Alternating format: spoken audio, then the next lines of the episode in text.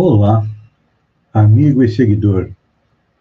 Seja bem-vindo à nossa live diária da Reflexão Matinal, onde eu e você vamos em direção ao nosso coração, para lá, como jardineiros espirituais, elevar templos às nossas virtudes, ou seja, procurar aumentar dentro de nós aquilo que nós temos de virtudes, de qualidades, e ao mesmo tempo cavar masmorras aos nossos vícios, procurando diminuí-los, junto com os nossos defeitos, porque são eles a causa da nossa infelicidade, da nossa dor, do nosso sofrimento, e acabam também se refletindo na saúde do nosso corpo. E nos dias de hoje, em que a pandemia do coronavírus está forte, tivemos mais um dia com mais de 2.000 mortes, nós precisamos compreender que a saúde integral é um estado de equilíbrio entre o corpo, as nossas emoções e o nosso espírito. É isso que nós estamos procurando desesperadamente nos dias de hoje, para tentar nos livrar do coronavírus. E é claro que um estado alegre, um estado feliz, nos auxilia a manter uma boa saúde. Mas é importante a gente lembrar que a felicidade não é simplesmente a realização dos nossos desejos, mas é compreender que podemos nos satisfazer com aquilo que nós temos, ou seja, Deus coloca cada um de nós na melhor posição mais vantajosa, para que possamos crescer, evoluir nesta encarnação. Não é a primeira vez que nós estamos na Terra. Provavelmente já estivemos encarnados durante a gripe espanhola, que matou muito mais do que hoje o coronavírus. Também, provavelmente, estivemos encarnados durante a peste negra e outras epidemias que assolaram a humanidade. É bem provável que tenhamos estado vivenciando elas. Então, como já temos experiência reencarnatória, a gente compreende melhor aquilo que certa vez Chico Xavier pediu a Maria, ao Espírito Maria, mãe do Mestre Jesus, porque ele estava passando um período de extrema dificuldade, muitas dores, e ele pediu um conselho. E Maria, como todos os grandes espíritos, os mais evoluídos, não são prolixos, não. Falam de maneira simples e direta. E mandou para Chico 2 palavras. Tudo passa. É importante a gente ter na nossa mente, nesses dias de hoje, em que a tristeza, o desespero, o medo da morte tomam conta de grande parte da população, de que nada ocorre no universo sem que haja a anuência de Deus. O próprio Jesus disse, não cai uma folha de uma árvore sem que haja o consentimento de Deus. E a gente sabe que no leme do nosso planeta está o Mestre Jesus, espírito que tem bilhões de anos, que sabe o que é importante, o que é necessário para nós. Então, o coronavírus é necessário para que a gente acorde para a realidade de que não somos somente um corpo que anda e perambula pela vida, não. Nós somos um espírito que utiliza um corpo. Então, como nós colocamos, a felicidade não é simplesmente a realização dos nossos desejos, não. É utilizarmos as nossas possibilidades para sermos, na medida do possível, um pouco mais felizes, um pouco mais tranquilos. E tudo isso depende do quê? Não depende do exterior, não. Não são os outros que nos fazem felizes, é nós. Que à noite, quando colocamos a cabeça no travesseiro, dormimos tranquilamente, despreocupados, porque não fizemos mal a ninguém. Essa é a chave da felicidade e da boa saúde. E aí vemos que, com certeza, você vai dizer, eu também não faço mal para ninguém. Ótimo. Mas por que eu não sou feliz? Nós não somos felizes porque o não fazer o mal é só 50% da equação da felicidade. E você vai perguntar, mas quais são os outros 50%, Feijão? Os outros 50% é fazer o bem. O próprio Allan Kardec sintetizou o Espiritismo, que ele definiu como sendo a ciência que estuda a origem, o destino dos espíritos, bem como as suas relações com o mundo corporal,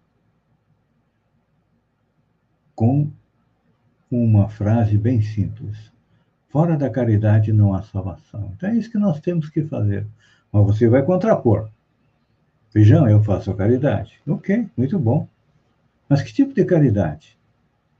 A caridade monetária, aquela que alguém chega na tua porta, pede uma cesta básica, você dá, pede uns R$10, você dá, e não sabe para que aquela pessoa vai utilizar?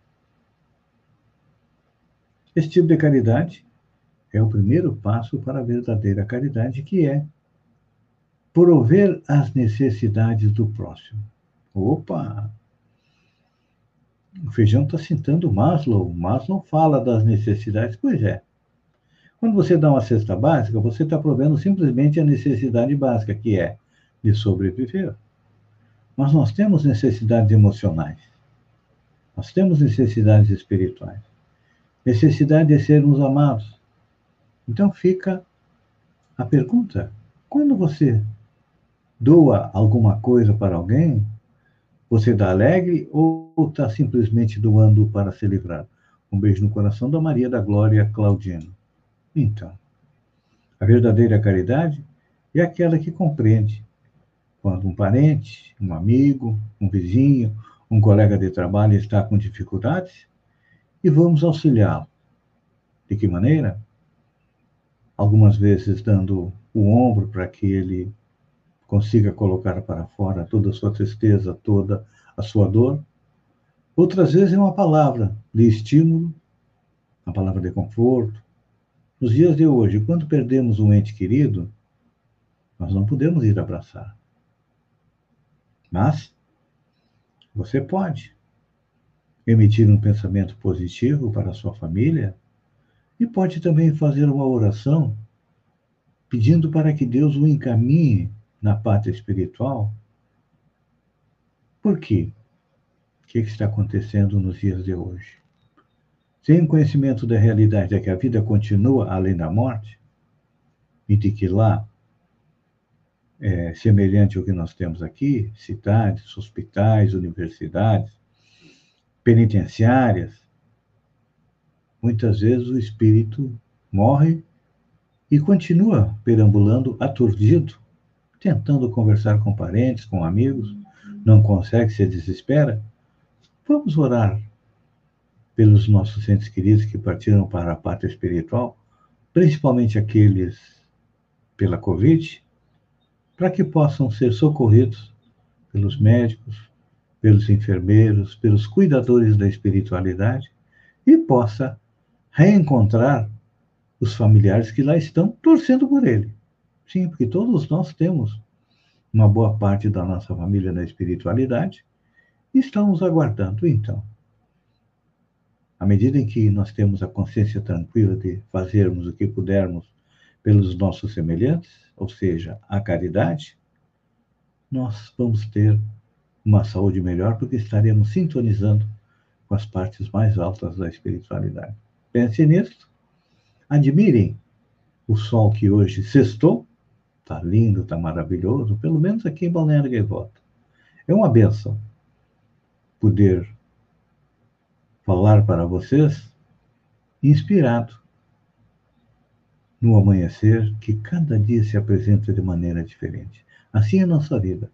Cada dia é Deus que renova a confiança em nós. Se você vai fazer jus a esta confiança, pense nisso. Enquanto eu agradeço a você por ter estado comigo durante esses minutos, fiquem com Deus e até amanhã, no alvorecer, com lockdown. Sábado e domingo vamos ficar em casa. E um beijo no coração. E até lá, então.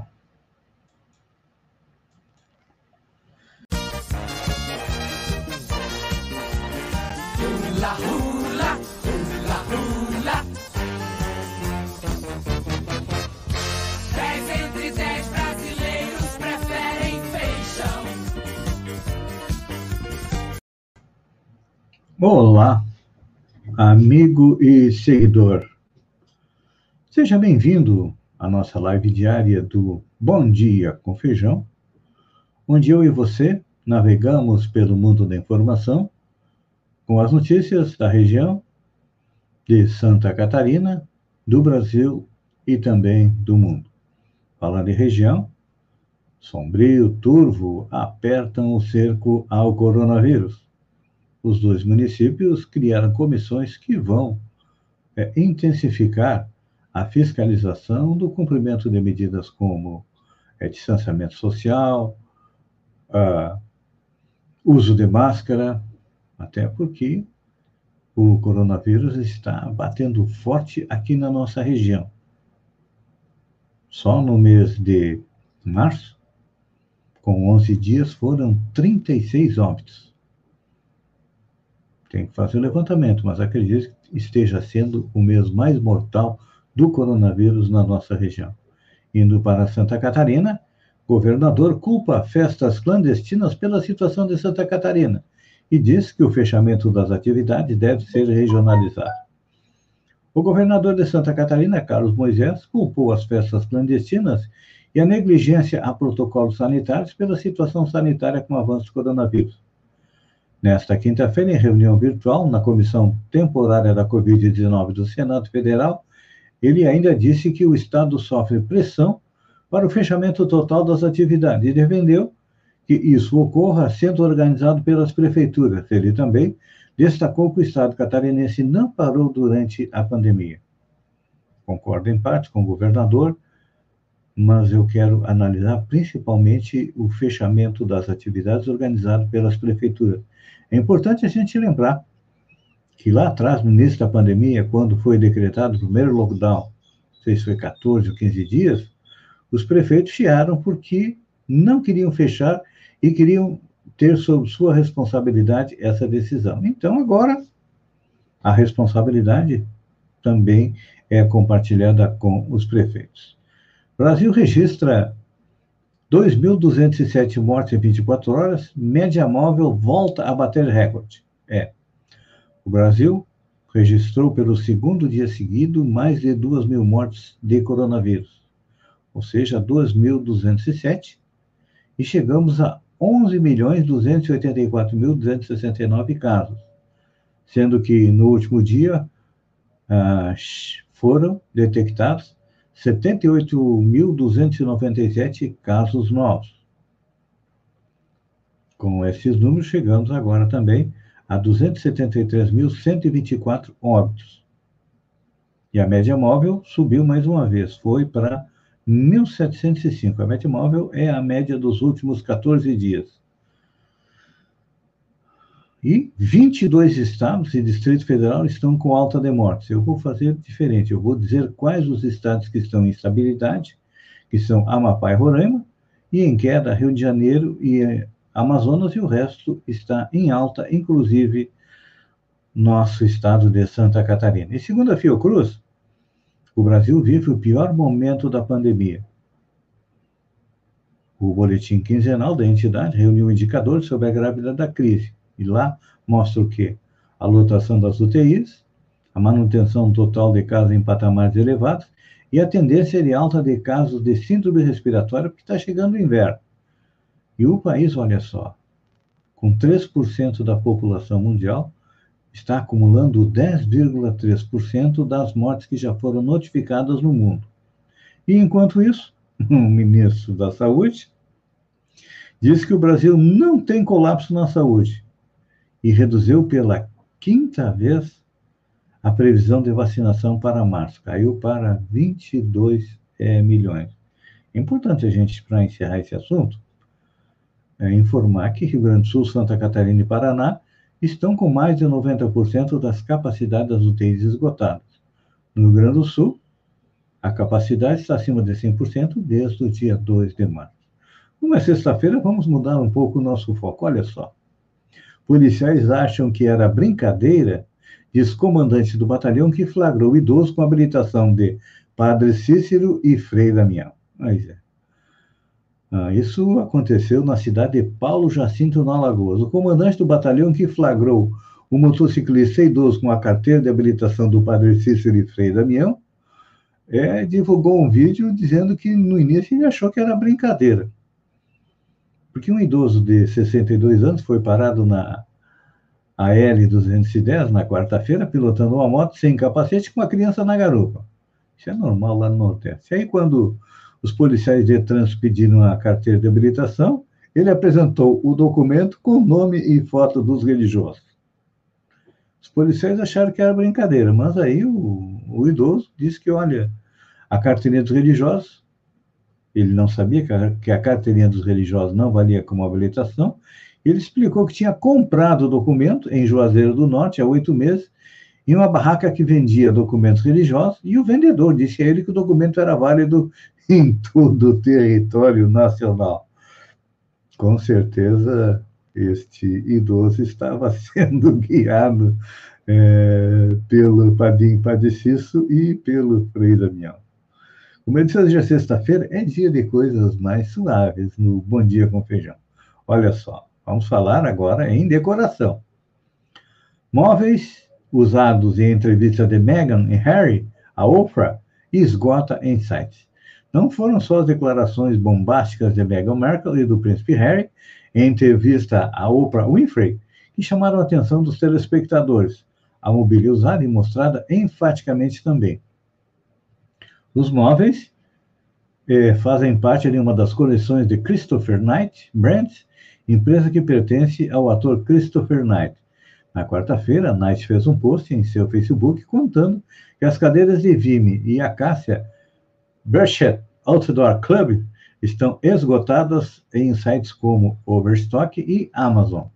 Segundo ele, as cadeiras custam a bagatela de $554, ou seja, pelo câmbio atual, R$3.095,90. Esgotaram depois de serem exibidos na entrevista de domingo. Então, tá aí, o povo tá ligado, né? Nossa, essa aqui é uma outra interessante. Vereador é condenado após publicar vídeo atirando em foto de Lula. O vereador João Alberto Bastos Vieira Júnior, do PROS do Ceará, em Fortaleza, foi condenado nesta quinta-feira a indenizar o ex-presidente Lula sob alegação de danos morais após publicar um vídeo onde dispara tiros contra a foto do ex-presidente Lula. O vídeo, publicado em 2019, mostra o inspetor Alberto, que é o apelido dele, usando uma arma de fogo para disparar 10 tiros contra a foto de Lula. Janot, disse ele, a gente faz assim. Não dá para tirar a vida de ninguém. Bota a foto e descarrega. Babau, sai toda a raiva, disse ele.